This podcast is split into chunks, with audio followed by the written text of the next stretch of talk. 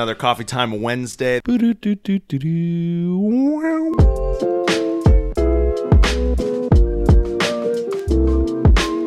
All right, welcome back to another Coffee Time Wednesday, the best 15 minutes of your week where we talk about three random subjects. You got me, Nicholas Lirio, your host, my favorite co host, Ken Boucher, and his favorite co co host, Peyton Scandridge. co-host to the co-host, if you will. Co-host to the That's co-host. right. That's right. Man, what do we, uh, we've been talking about taxes for the past 10 minutes, uh, but Pay him, kids. The IRS is a bad, bad man, you don't want to see him. I guess, isn't there that bill that was proposed to like abolish the IRS? It's not going to happen, bro. Okay. The IRS is makes the world go round. You guys want to know something interesting? I'm not trying to make big enemies, but uh, H&R Block and TurboTax lobbied against the proposed bill where the IRS would have just told you how much you owed every year. Wow. They want to keep their uh, middleman status there in the tax I guess game. so. Well, and, and part of it makes sense because you're like, you're like, the government could just, hey, you owe this much, and there's nothing you can do, but you know what I mean. So they kind of can protect from fraud. But This is supposed to be a happy time, not not a sad time. you said good 15 minutes. No, I'm sad. All right. All right. Okay. Ken, Ken, what you got? You got an interesting one for me. Yeah. So uh, I was going to talk about uh, feral cows. That'll be next week, just to kind of give you a little reason to come Dibs. back next week. My father-in-law uh, sent me an article on it, so uh, shout out to my father-in-law Jim. Thank you. It's coming up next week. Is it Poppy? Um, Peepaw. no, no, no. It's Jim Paw. Jim Paw. He has a very Paw. he has a very low maintenance uh, grandparent name. In fact, he would have been on uh, like a like a one on the scale one to ten because he just wanted my kids to call him Jim. that is so. What does Caitlin call him, Jim? No, she calls him Dad. But uh, the the story I'm going to talk about today are pig high rises. So uh, in in China, you know, some of these urban areas are just so, you know, the the square footage is just so valuable, right? And uh, just massive, massive population centers of people, and uh, so that not only does it require you know great efficiency with space usage, but it requires a lot of food to feed all those people. Yep. And uh, I didn't know this, but uh, China is way ahead of everyone else in the amount of pork production that goes on there. And uh, it makes sense when you think about it from a human population standpoint, a lot more mouths to feed. But uh, to to like make this work, they are constructing, or maybe have already constructed, um, uh, these towers. I think they're 25 stories high that are going to how they're just in you know hog confinement buildings basically, and uh, the they're going to be able to raise and slaughter between these two towers. They're going to be kind of next to each other. Uh, 1.2 million hogs a year. Wow. That's Dude. a lot of pork. How does the the feces work? Because I you've been in a hog Yeah, confinement, good right? point. Yep. I thought of that immediately because here in a hog confinement shed, you basically have floor slats that have a bunch of holes in them that the hogs are standing on. And I'm sure this technology has evolved even since I was last in a confinement shed. But um, it basically collects underneath the shed and then uh, can be drained to like a slurry tank and used for fertilizer. Uh, all the article said was they have a system in place to drain that and reuse it in, as a fertilizer. I'm sure is what they're going to use it for. Well, yeah. I mean, they're not going to throw it away. They can sell it. Right? Yeah, it's going to be so there, there's going to be use from that, and then it said there's thirty thousand feeders, like feeding units, in this confinement. What? And it's, 30. it's so it's a confinement that's just it's just like forty or sixty stories tall. 25. Twenty five, I Twenty believe. five. If you Okay. listen- But there's Yeah. two there's two buildings, so I mean That's so total. crazy. and uh, they have cameras like on every stall and uh, you know from an engineering standpoint and from a you know the corporate ag model standpoint efficiency money it seems like a you know a really shiny new good thing right but Well. but from you know Yeah. somebody I know how who's- shiny somebody yeah right yeah turns out you can put a shine on a turd but the anyways the the the the point is, like when you look at it from that side, yes, looks great. But the article talked about how there was a lot of controversy when this was, you know, shared around on social media. Like, hey, look at this thing that we're doing. Isn't it a great, you know, engineering marvel for pork production? And we've talked about it so many times on this podcast how that model has taken away the small farm way of doing things. And uh, you know, I 1.2 million hogs. It'd be interesting to find this number. I'm sure we could. How much pork per family is? You know, how many like full size? We'll say 200, 250 pound hogs are consumed by per family in China. But I got to imagine that that 1.2 million number probably is pretty close to like maybe that number of families. Maybe be like 1 million families are fed by that. That's like that's like ten. If if that fed all the hogs that, or if that fed all the people, that's like ten families per hog. Which, to be fair, the families there are pretty small. well, no, the I th- I Or bet ten, you, no, ten people per hog. Yeah, maybe. No. Well, I'd say No, it'd be a- I'd say a thousand just by like a family unit. Just do family unit. Oh, I got unit you. per hog. I got you, Doug. Peyton looked it up. I looked it up. We're good. How, what what do you got? So in China in 2021, the average person consumed 23.68 pounds of pork, Yeah, so I'd say yeah, that's probably fair. which right? is like triple. You probably get what maybe fifty to seventy pounds of meat off of a slaughtered pig. I have no idea. Don't pigs weigh So- like three hundred pounds? So maybe a little more than a pig per family.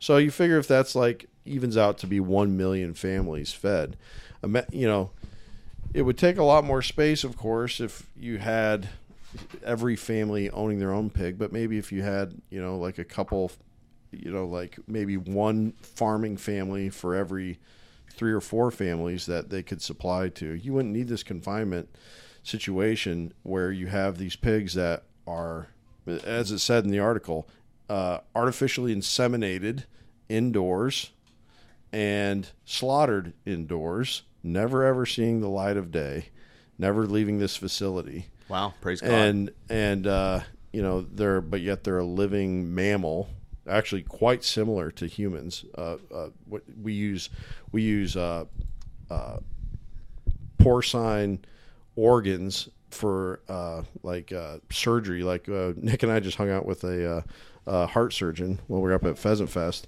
and for a long time, uh, pig heart valves were used in heart valve replacement surgeries in humans.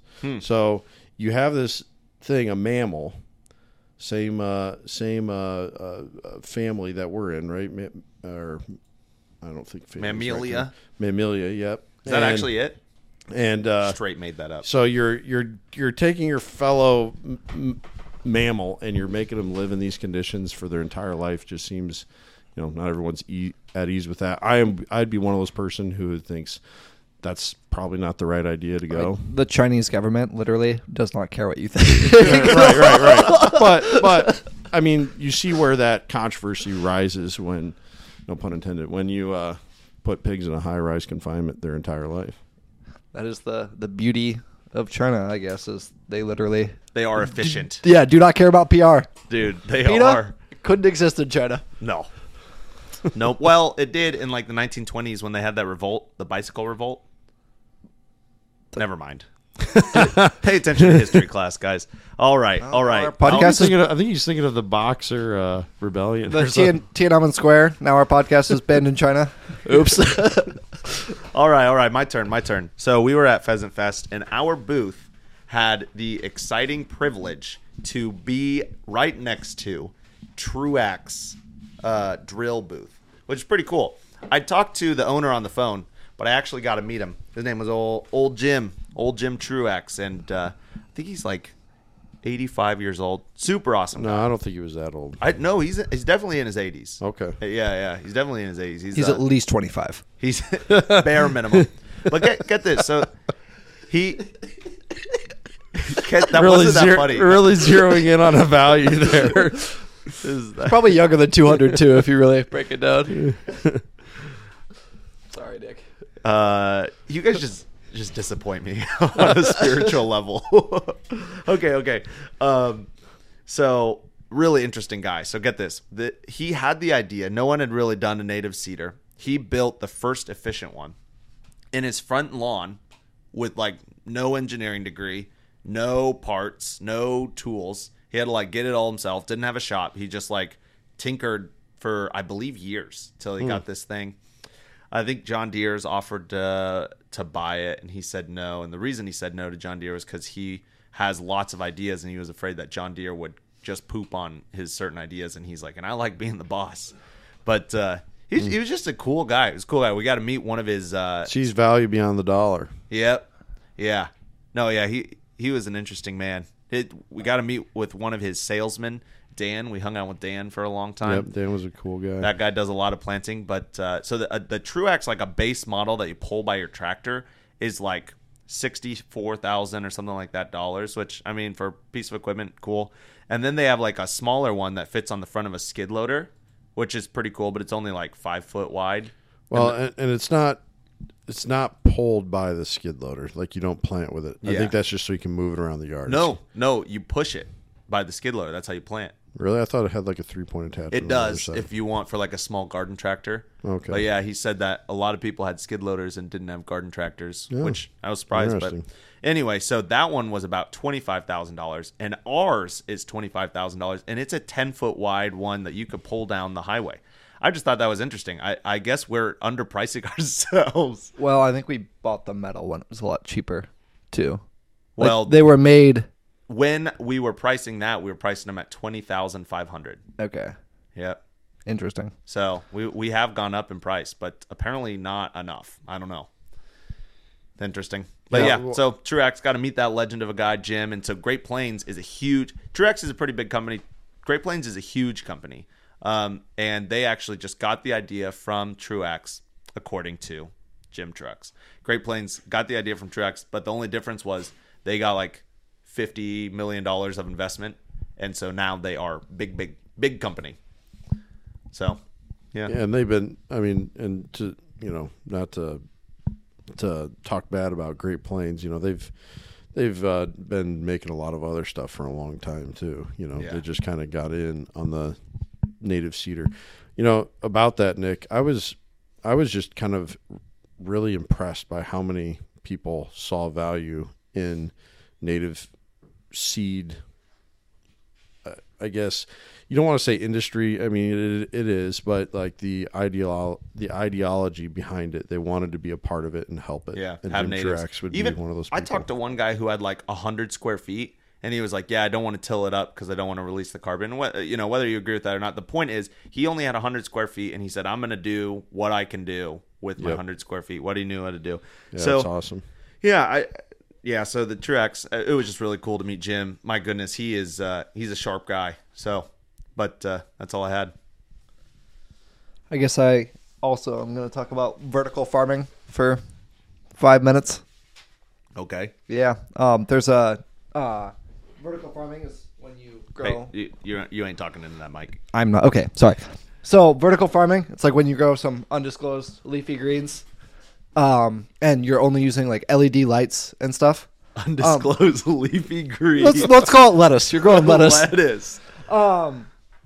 So a lot of people are trying to do it in urban areas, um, but the the cost of land and everything, and apparently the cost of the energy or the light is close to like sixty percent of your cost. Which in you know um, Iowa you don't have to pay Yep. for light, but um, Thankfully, there's sunlight is free. yeah the light is free God. unless you live in a city, then you have to pay. Um, but there's research going on at Purdue that has found out um, that if you basically focus the light early on when the before the plant grows outward, that you're not showing it on empty dirt and therefore wasting your energy. So they've started um, small on the light when the seed is starting to sprout, and then spreading it when the plants actually start to cover more of Oh, the area that they're grown in. Almost like on a microscope where you have like the adjustment under the, yeah, the it's, stage to it was really cool because they said diaphragm. That's called. the they had some unit for it, which is like the efficiency of the energy being used and how they've um, tried to make the LEDs more efficient to release less heat and more light because obviously the heat doesn't do Right. much in this situation. It's all about Yeah. the light that they want. So they're trying to make that more So. Purdue is growing these leafy greens. Is that what's going on? It's- They're trying to yeah. officially. well, they're doing it everywhere. You know what they do? They do basketball and leafy greens. Okay. Oh, I, I was talking about lettuce. um, but yeah, they were doing all this research and trying to make vertical farming uh, more cost efficient, which is just really interesting because a lot of these urban areas, um, there's a demand for locally grown food, but you can't really have that Yeah. when Within 50 square miles, You- like 50 square miles of you is a concrete jungle. Yeah. So, it's tough. But there are innovations going on that Yeah. in vertical farming, pig farming, and uh, marijuana. I mean, lettuce farming. oh man, wow. Well, that brings us to our 15 minutes. Wow. We talk about uh, pigs mostly, but uh, yeah. Thanks for hanging out. Uh, I think Kent will be bringing us out. Smooth jazz.